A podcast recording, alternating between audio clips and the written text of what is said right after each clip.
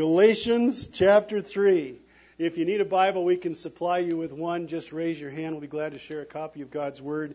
And there is a note page in your bulletin. You might want to retrieve that as well.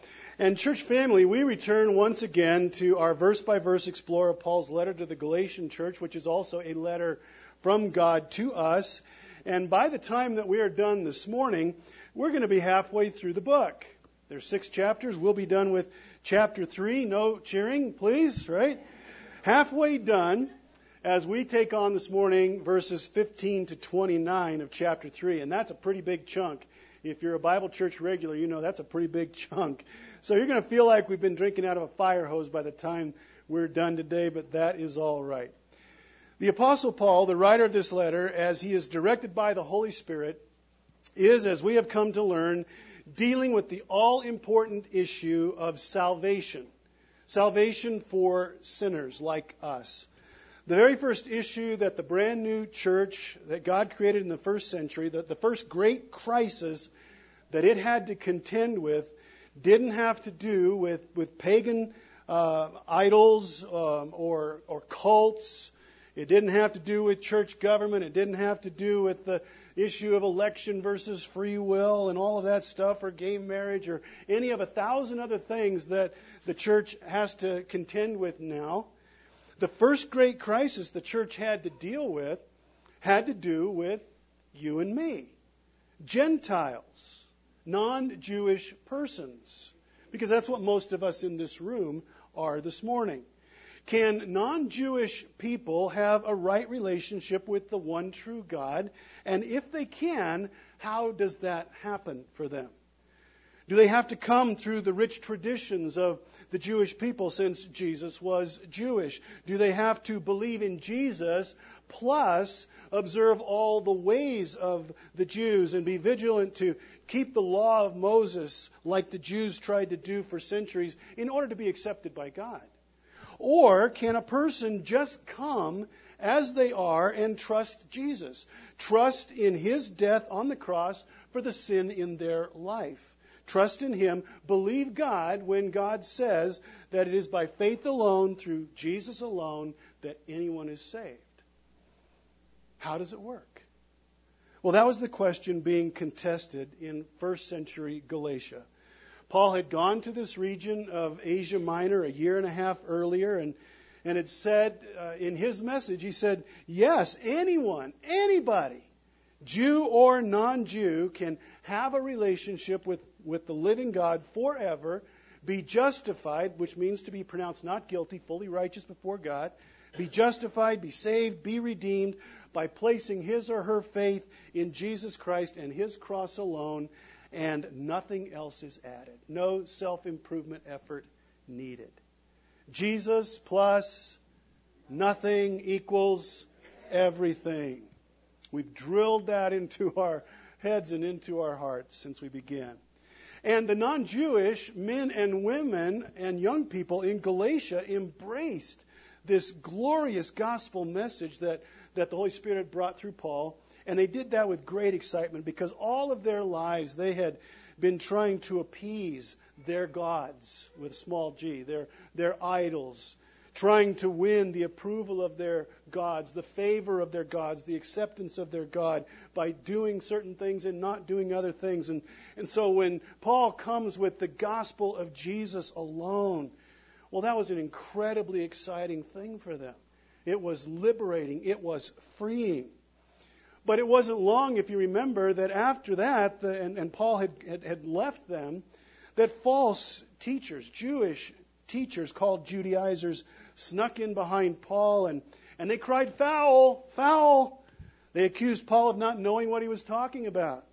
Paul keeps talking about faith only in Jesus, they said, as if Abraham, the father of the Jews through whom Jesus came, really isn't very important. And he talks as if Moses and the covenant of the law, the rules, the commandments of God, uh, they, they don't really matter much either. Paul's thrown it all out, and you, Gen, you, you Galatian Gentiles, you need to know that he is wrong. Unless you believe in Jesus and keep the law of Moses with the same diligence that we Jews do, well, you're really not saved. And so the false teachers were presenting a false gospel. Salvation by works, salvation by doing, salvation by trying to earn God's approval by the way that you perform. Well, the answer to the question then of the true gospel was definitely on the line. What is it? By works, or is it by grace through faith in Jesus alone? Now, these false teachers had truly misrepresented Paul because he never said there was no place for the law of God in a Christian's life. He never said that. What he said was that there is no place for relying on the law of God to save you. Is there a difference? Well, there's a huge difference, isn't there? You remember verse 10 of chapter 3 last week? If you look in your Bible, we were in this part of, the, of, the, of this chapter. Paul writes, For all who, what's the next word? Rely on the works of the law are under a curse, for it is written, Cursed be everyone who does not abide by all things written in the book of the law and do them. Since no one can keep the law of God perfectly, Paul says, you better not rely on that as your hope of salvation because you will be eternally disappointed. The law cannot save you. Pretty clear, we would think. At the center of this salvation debate are what we can call for today two covenants, two agreements. One through Abraham, the other through Moses. One is a covenant of faith, the other is a covenant of works. One is based on a promise, the other is based on the law. Now, by way of a little bit of background, in case maybe you're, you're fairly new to the Christian faith and you're still kind of trying to figure out how does all this fit together and what is the Old Testament story and, and, and all of that, let me just give you a little background. Uh, some of you, this will be well known to you. Back in Genesis chapter 12, the very first book of the Bible, God comes to Abraham because God has a plan for how he will deal with sin in a person's life, any person's life, your life, my life. When God first spoke to Abraham in chapter 12, he says, Abraham, I, I, you're just one man, and you're a Gentile in this moment, but I'm going to make you into a great nation. And I will bless you, and I will make your name great, and I will bless those who bless you, and I will curse those who curse you. And though, uh, and, and through you, through the nation that will come from you, I will send one who will bless the whole world and all the people in it. Now that someone was who? Of course, it was it's the promise of Jesus. And and this was God's incredibly gracious, unearned by Abraham, undeserved by Abraham promise to him. Every bit of it rests with God, and it all is on God. The emphasis is 100% on what God's going to do. I, I, I, I, I will do this and this and this. It was a one sided, totally unconditional promise from God to Abraham. There's only one thing that God was looking for Abraham to say, and that was, okay, I believe you. That's it. That's all he that's all that God was looking for from him. And when Abraham said that, God said, "Excellent. Excellent. I will impute to your life account a right standing before me simply on the basis of your faith in what I have promised you, what I have said. I will count your faith as if it were my righteousness granted to your life, imputed to your life. Well, several centuries later, God introduced a second covenant, the covenant of the law. God raises up another whose name is Moses because Abraham's descendants have now indeed grown into a, a great nation just as God had promised. So God leads the children of Israel uh, through Moses to a, a mountain out in the desert we read and in Exodus, and, and, and, there he gives them a set of laws, a set of rules, regulations for how he wants his people to live before him and before all of the godless cultures that were around them. How very different this covenant of the law is from the covenant of promise. It, it's not a salvation covenant, it's a conduct covenant. It's not based on God's personal and, and one sided promise. This covenant is based on a, a mutual cooperation. His people agreeing to keep God's law which is summed up most clearly in the Ten Commandments, but, but way bigger than that. You shall do this, you shall not do this, you shall do this, but not that. These are the things I expect you to do. These are the things that I don't want you to do. Keep my laws, God says, because they're a reflection of my character, my nature. You're my people, Israel. And when you do that, you'll know my blessing. And when you break my laws, you're going to know heartache. You're going to know loss. As we know, Israel repeated, repeatedly failed to keep God's law. So we have two different men. We have two different covenants, two different purposes that God had in mind for each. The first is based on a one sided promise through faith. The second is a mutual cooperation covenant based on law through devotion and human effort. With Abraham, the focus is totally on God and our faith. With Moses, the focus is on the rules and on performing them well. Very different, these two covenants, but very important. Now, the Judaizers accused Paul of completely tossing out Moses and the law.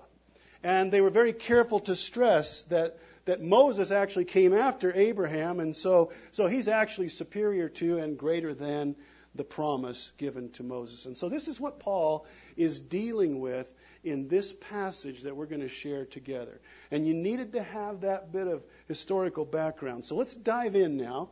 Your Bible is open, your phone is on, your iPad is ready, right? You're charged? Okay. Verses 15 to 18, first four verses, Paul says, Listen, my dear Galatian brothers and sisters.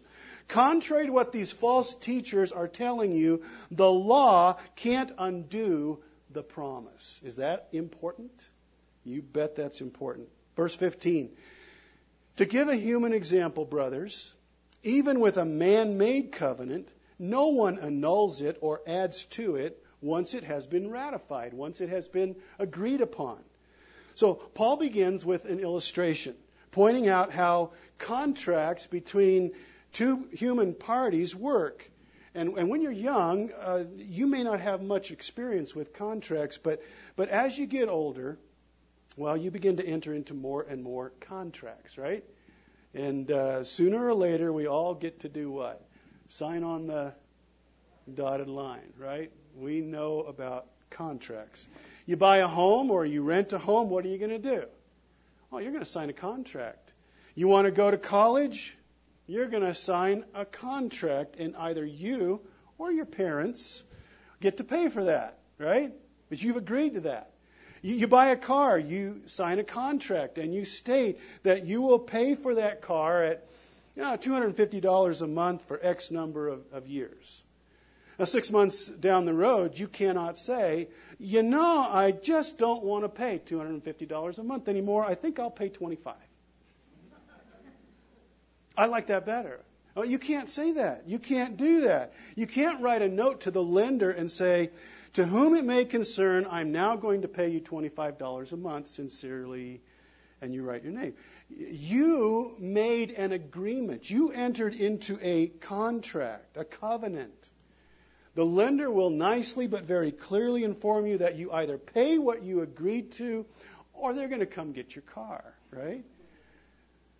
Paul's point is that if this is our understanding of how a covenant works between two parties in the human arena, how much more will that be true when God is involved and He makes a covenant? He makes a promise. God never breaks a promise. Amen? Amen.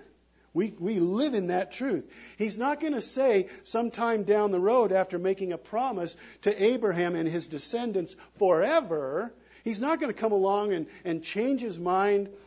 And in fact, we read several places in, in, in the scriptures. Just give you one. 1 Samuel chapter 15, verse 29. This is a truth that is stated many times in our Bibles.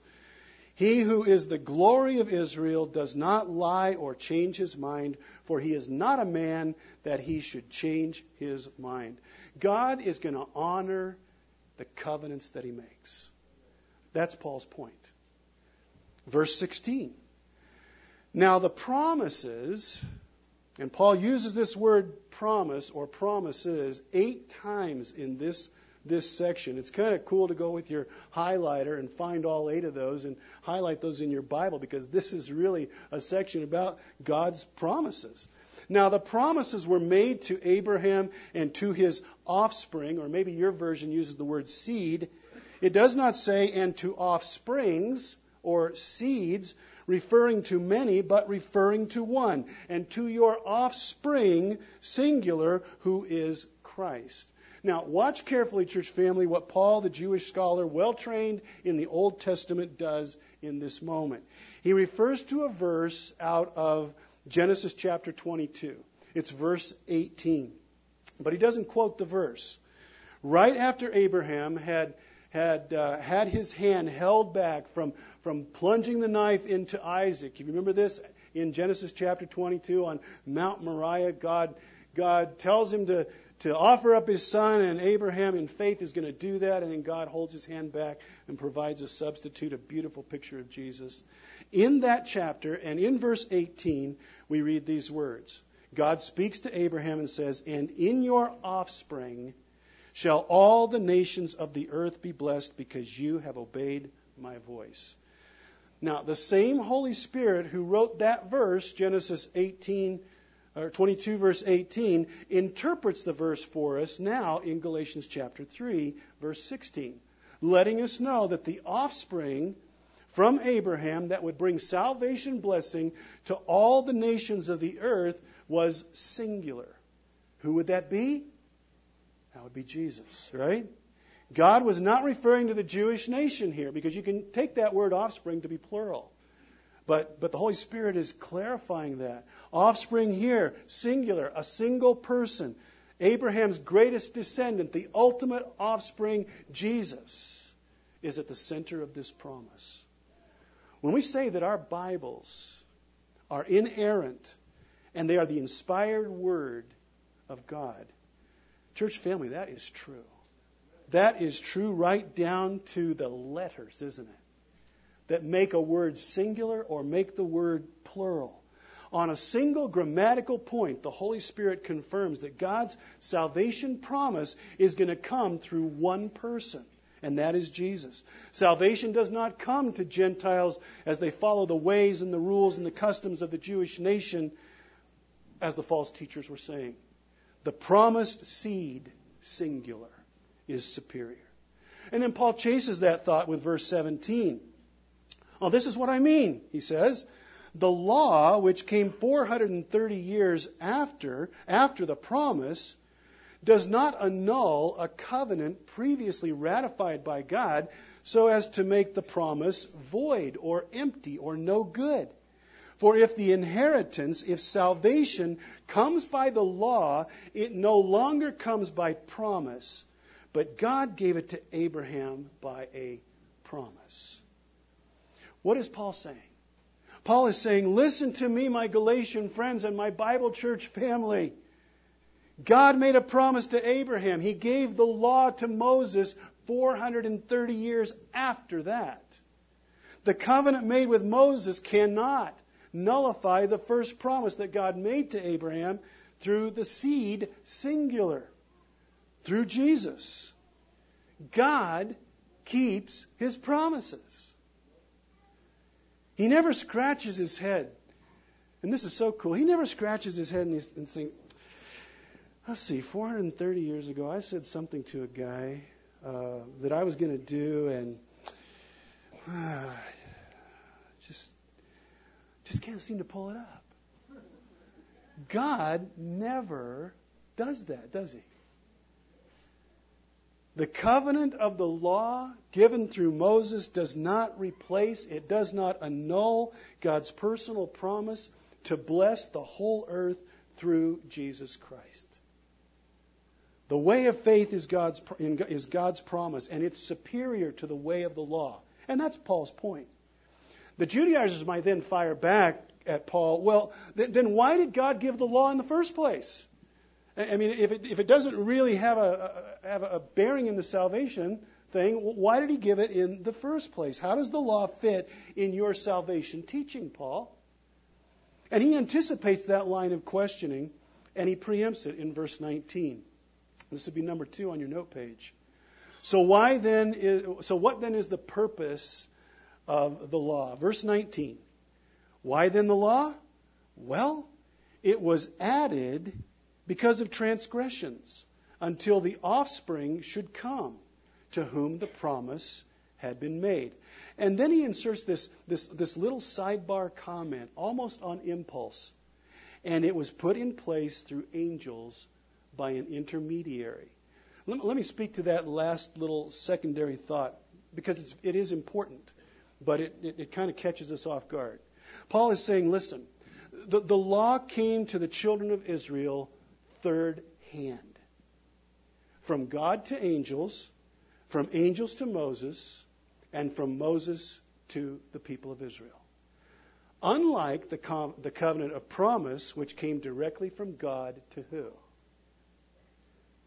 To who? To Abraham, right. He spoke directly to him without a, a go between. And so Paul's pointing out that the Judaizers who want to make salvation all about law keeping should remember that the law came to Israel by, Uh, by, down, by three generations down versus the promise of Jesus that came directly from God to Abraham. He's just making the pro- it just makes the promise superior in yet another way, and and so Paul throws that in for free. Back to the original question: Why then the law? It was added because of transgressions. God never gave his law to Israel via angels and Moses in order to make people good, in order to make people holy. Its purpose, says Paul, was to show Israel and indeed all people just how not good and unholy they really are. That's the purpose. The law was designed by God from the beginning to lift off the lid of our own self righteous assessments that we make of ourselves so that we can look at ourselves and see who we really are. We look through the law and we go, ugh, ugh, yuck. Am I really in that bad of a condition as I stand before a holy God? The law helps us to see ourselves. On your note page, I refer to 1 Timothy chapter 1, verse 8. We'll put it up on the screen for you. Paul writes a young pastor and he says, Now we know that the law is good if one uses it lawfully, understanding this, this is important, that the law was not laid down for the who? For the just, for the righteous, for the holy but for the lawless and disobedient, for the ungodly and for sinners, for the unholy and profane, for those who strike their fathers and mothers, for murderers, the sexually immoral, immoral, men who practice homosexuality, enslavers, liars, perjurers, and whatever else is contrary to sound doctrine. Ugh. Yuck. That's what the law is supposed to do. In fact, think of the law like this as, as an illustration. It's kind of like a flashlight. You're driving down the road one pitch black night, and, and your car just dies. It, it just quits running, motor dies, and you coast to a stop. Well, what do you do? Well, you reach in the glove box, you grab the flashlight, and you go look under the hood. And as you flash the light around, you discover instantly, with the aid of your flashlight, that you have a broken fan belt. Now, the flashlight can show you that you have a broken fan belt, but it can't fix the fan belt, right? You can't rub it all over that broken fan belt and somehow get that fan belt back on, on track, right? It can just show you that you have a serious problem, but it can't do anything about the broken belt. And the law of God, the Mosaic law, is exactly like that. It's like a flashlight. Its purpose is to reveal, its purpose is not to fix. In fact, it can't do that. God gave righteous standards. He gave his standards through Mosaic covenant to expose the sin that's in our hearts, that's in our, our lives. The law can never deal with the sin itself because it was never intended to do that. On, on your page, I reference Romans chapter 3 verses 19 and 20. We'll put it up on the screen. Now, Paul writes and he says to the Roman church, he says, Now we know that whatever the law says, it speaks to those who are under the law, so that every mouth may be stopped and the whole world may be held accountable to God. For by works of the law, no human being will be justified. What does that mean again? Pronounced not guilty, fully righteous before God. For by works of the law, no human being will be justified in his sight, since through the law comes the knowledge of what? Sin. This verse, these two verses are saying the law was given so you can know what's going on inside of you. The law was designed to reveal the sin in your life, not deal with the consequence of it. Of it. That, that's Jesus' job. And then Paul will clarify that even more, the role of the law, when he writes this about himself in chapter 7 of Romans. What then shall I say? That the law is sin? Because it exposes sin? By no means. Yet if it had not been for the law, I would not have known sin. For I would not have known what it is to covet if the law had not said, You shall not covet. But sin, seizing an opportunity through the commandment, produced in me all kinds of covetousness. For apart from the law, sin lies dead. I was once alive apart from the law, but when the commandment came, sin came alive in me and I died. The very commandment that promised life to me, if I could keep it, now brings death. For sin, seizing an opportunity through the commandment, deceived me, and through that commandment, it killed me. So the law is holy, and the commandment is holy and righteous and good. Another illustration. Do you remember perhaps when, when you were in high school science class and your teacher broke out for the first time the microscopes and showed you a whole new world? Do you remember that? High school days? Some of you? Do you remember, do you remember going to high school? Do you remember? do you remember? for some of us, that's getting harder and harder to do. well, life under a microscope looks very different than life with the naked eye. Uh, just, just, an example. Take the blade of, of, a, of a knife, for example. You look at it with your naked eye, and it appears to have a very sharp, very smooth, very shiny, uh, finely ground edge. It's sharp. But you put that knife under a microscope, and you discover that that, that knife edge is actually very rough, it's pitted, and it's, it's not really sharp at all under a microscope and we go, wow, you know, that's amazing. I would not have known that this blade is not what I thought it was without the revealing help of the microscope. And that's really what the law of God does with our lives as it relates to the sin that's there. The light, the flashlight, and the lens of the perfect law of God show the dark, the jagged, the harsh, the ugly, the sin infected, the sin pitted reality that is my life before Jesus Christ.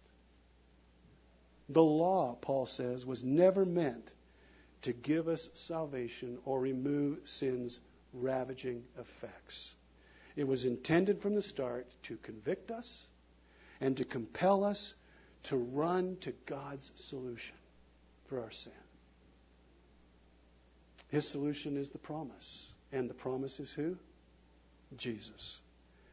The law, he says in Romans 7, is holy and it is righteous and it is good, but it can never make me holy. It can never make me righteous. It can never make me good. It can it can't take away the penalty of my sin. It can just expose the reality of that sin. So verse 9, 19, one more time.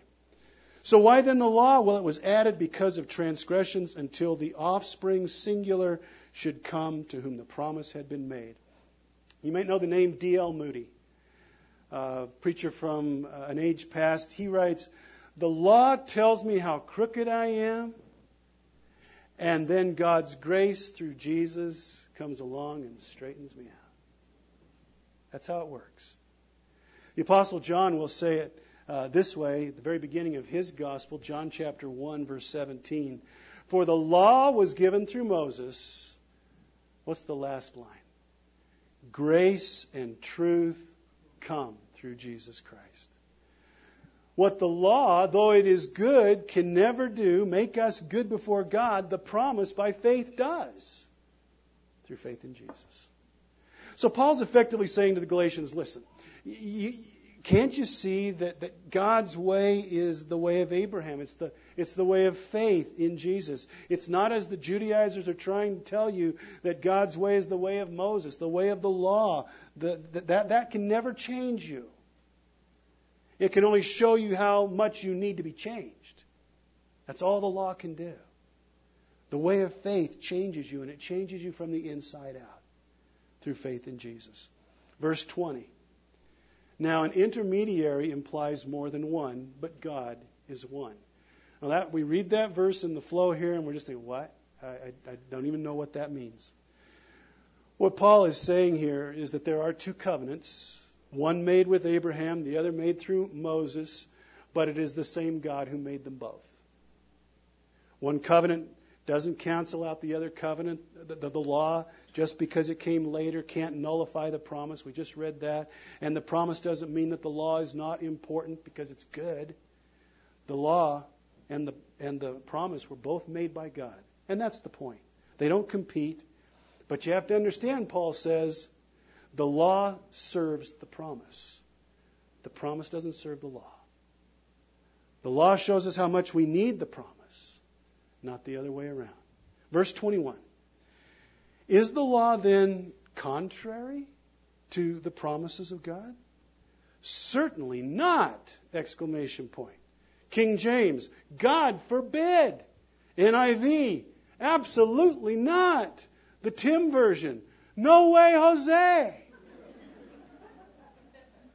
For if a law had been given that could give life, then righteousness would indeed be by the law.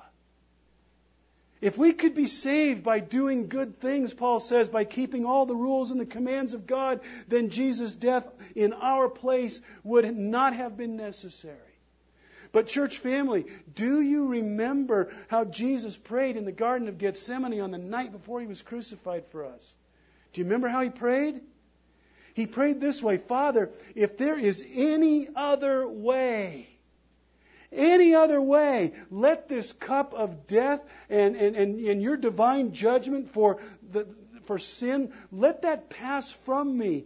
Don't allow me to drink that cup. If there's any other way, it is so horrific to me to think about becoming Tim's sin and, and all the other folks at Idlewild Bible Church's sin and, and becoming indeed a curse for the whole world. That is so horrific a thought for me that if there's any other way, let the cup pass from me.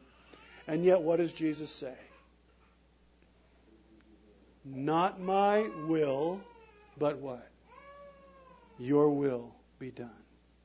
What was Jesus acknowledging? In that prayer, what was he acknowledging? He was acknowledging that no law, no rule, no command existed that could forgive sin and bring life. That's really what he's saying. The fact that Jesus went to the cross proves the law would never and could never be our way into a relationship with God. Jesus would never have died if it could. Verse 22. But the scripture, or the law, imprisoned everything under sin, so that the promise by faith in Jesus might be given to those who believe. One more time, as if we're not getting it. The law can condemn, it cannot vindicate. It can imprison, it cannot set us free. It can show us how sick we are, but it cannot heal us. It can show us how broken we are, but it can never make us whole. For that, there is only one solution, and it is faith in Jesus.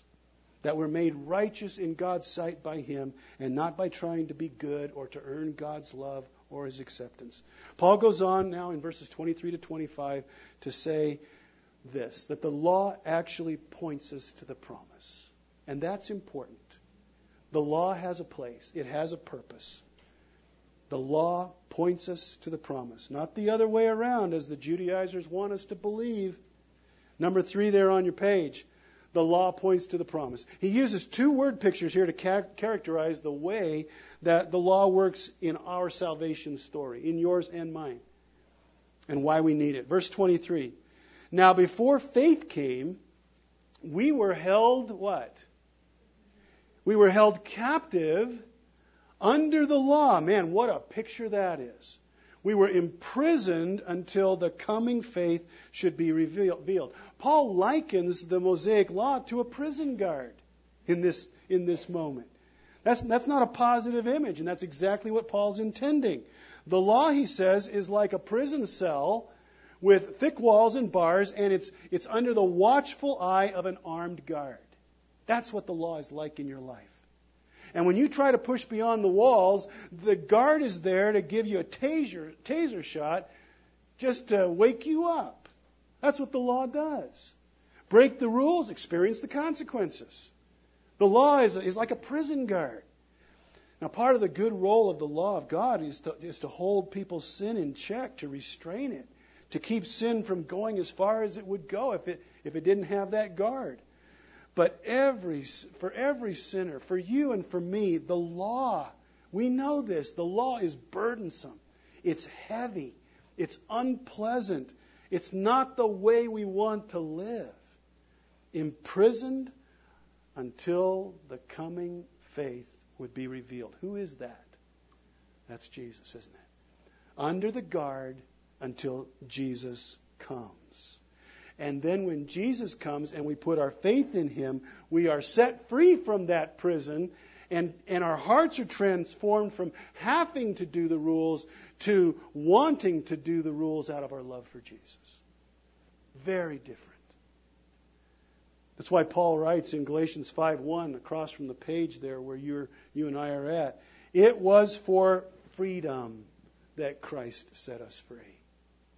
Do not let the Judaizers put you under a yoke again. Don't let them put you under the guard of the law. The second word picture in verse 24.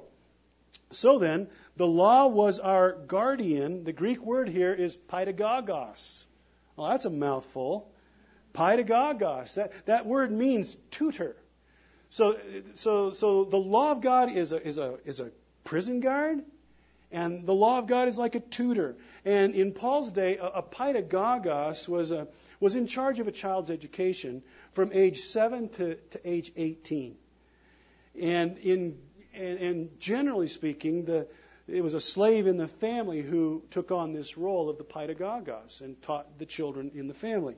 Now, in Greek thought, this person was not seen favorably because people's memories of their tutors was not positive. When you were in school, did you ever have a teacher that when you think of them, your thoughts are not positive, right? They always had you in the hall or down at the principal's office or whatever. Well, that's kind of how this is how this this person was thought of. Oh, my tutor. Oh, yes, I remember that. I don't want to think about that person because you see, the paidagogos made you made you do things you didn't want to do. They imposed rules and expectations on you, and they dealt uh, out consequences when you didn't do what you were supposed to do. And you just never knew where you stood with the paidagogos. Am I, are they happy with me? Are they not happy with me? Uh, you would never have the paidagogos on your favorites list on your phone. It, it just wouldn't happen. And the paidagogos was only in your life for a time, never meant to rule over your life for the whole of your life, from 7 to 18. And that is what Paul's trying to say here. So then the law was our guardian, our paidagogos, but only until what? Till Christ came. In order that we might be what? Justified by faith, not by works of the law. The law is good, Paul says, because it restrains and it guards our natural sinful inclinations, and it teaches us that we need Jesus. It points us to Him.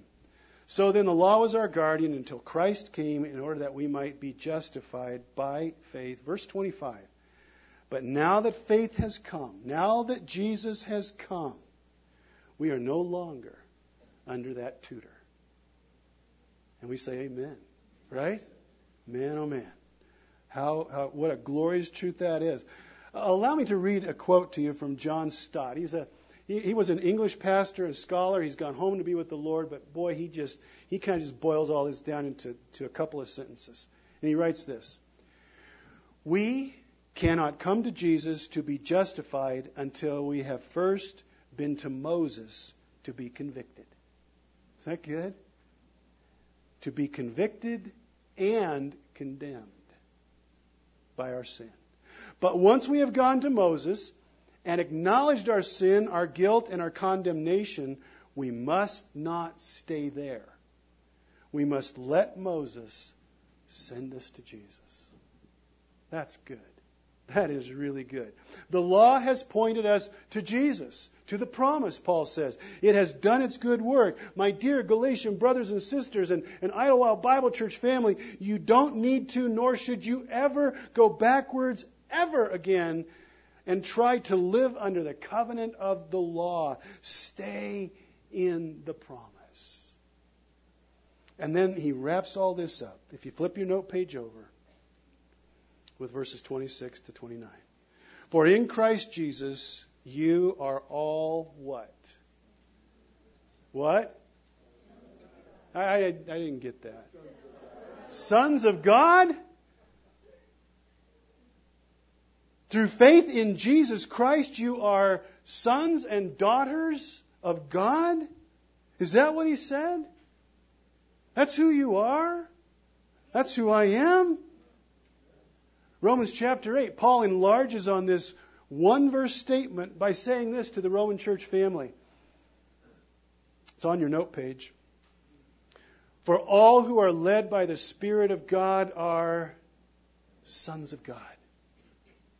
All who have accepted Christ as their Lord and Savior are sons of God. For you did not receive the spirit of slavery. It's a reference to the law you didn't receive a spirit of law to fall back into fear again. That's when you had the guardian and the tutor. That's how you lived, but not anymore. You've received the spirit of adoption as sons by whom we cry, Abba, Daddy, Father. The Spirit Himself bears witness with our spirit that we are children of God, and if children, then we are heirs, heirs of God, and fellow heirs with Christ Jesus. Who are you right now? Through faith in Jesus. You're a son, a daughter of the high King of heaven. You're a co heir with Jesus of all that is heaven and all that is part of heaven. His inheritance is your inheritance. His heaven is your heaven through faith in Him. You are His son or daughter. Verse 27. For as many of you as were baptized into Christ have put on Christ. You've put on Jesus. Paul's not talking about water baptism here. He just uses the Greek word baptizo, which means to immerse. And when he uses that word, he's literally saying, You have been immersed into Jesus by your faith in him. And you now have his righteousness put on you by God. Your faith in Jesus results in his righteousness in your life. The Judaizers were saying, Hey, you Gentiles, you need the law to be saved. Paul says, No way. I'm a son of God, I'm a daughter of God, and the righteousness of Jesus has been put on me. And as a result of that, all the various tags and labels that we use to distinguish pe- people in our world, they're all erased, they're all gone, and they do not matter anymore. The Judaizers were saying, hey, you Gentiles, you non Jewish Galatians, you better live like the Jews and then obey the law of Moses. Um, and, and, and if you don't, well, then you're, you're just out of it. You're, you're not like us Jews. Verse 28. Paul says that's ridiculous. There is neither Jew nor Greek. There is neither slave nor free. There is no male and female. For you are all what? One in Christ Jesus. God makes absolutely no distinction between any of us who put our full faith in Jesus and nothing else. Is that not glorious? No distinction in terms of our race, no distinction in terms of our rank or our vocation, no distinction, d- distinction between our genders. The Judaizers were eager to impose those distinctions on the Gentiles. Paul says, no, through faith in Jesus, all the walls come down. We're all one. We're all on an equal footing. Uh, we, we're all the same in God's eyes. Every one of us in this room are the same. And I love that. Don't you love that? All of us the same. We, we share the same level ground of shared faith in Jesus. No one better, no one worse. One in Christ Jesus. And do you not remember on the night before Jesus was crucified when he prayed and he said, Father, make them one so that the world will know that you sent me? Paul closes with this, verse 29. And if you are Christ's, then you are Abraham's offspring, heirs according to promise. Who am I? Who are you? You're sons and daughters of God, right? Verse 26 said that. But not only who are you, but whose are you? Whose are you today? Verse 29. If you are Christ's, then you are Abraham's offspring, heirs according to promise. Whose are we? We're Christ, aren't we? Through faith in Him. We're Jesus' possession, aren't we? We belong to Jesus. You are His. I am His through faith in Jesus.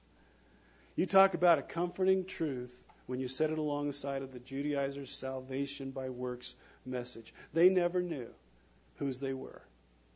You know whose you are. Remember what Jesus says, John chapter 10? We'll close with this. Jesus said, My sheep hear my voice, and I know them, and they follow me. I give them eternal life, and they will never perish, and no one will what?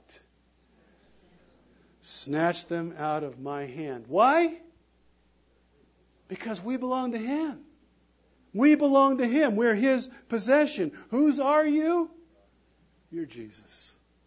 You're His possession, and no one can snatch you out of His hand. Use the law as a flashlight. Let it reveal what's wrong in your life, but never let the flashlight be the resource that you look to to fix you. Look to Jesus. He is the promise. Let his death on the cross in your place and his righteous life laid down over yours make you his personal possession and an heir of heaven forever. Amen and amen. Let's pray. Well, what glorious, glorious truth. Man, we really feel it like we have drunk out of a fire hose this morning, Heavenly Father. We admit that. And I just thank you for my friends and their patience, their willingness to, to wrestle with and to move through these verses like this. We want to know your word because your word will help us to live more effectively for you, to live in the freedom no longer under the prison guard, no longer with that tutor hanging over our shoulder, looking and watching. We are free through faith in Jesus. Thank you for your promise. Thank you for the good work of the law. But most of all, thank you for the promise that we have of life through Jesus. And all God's people said, Amen.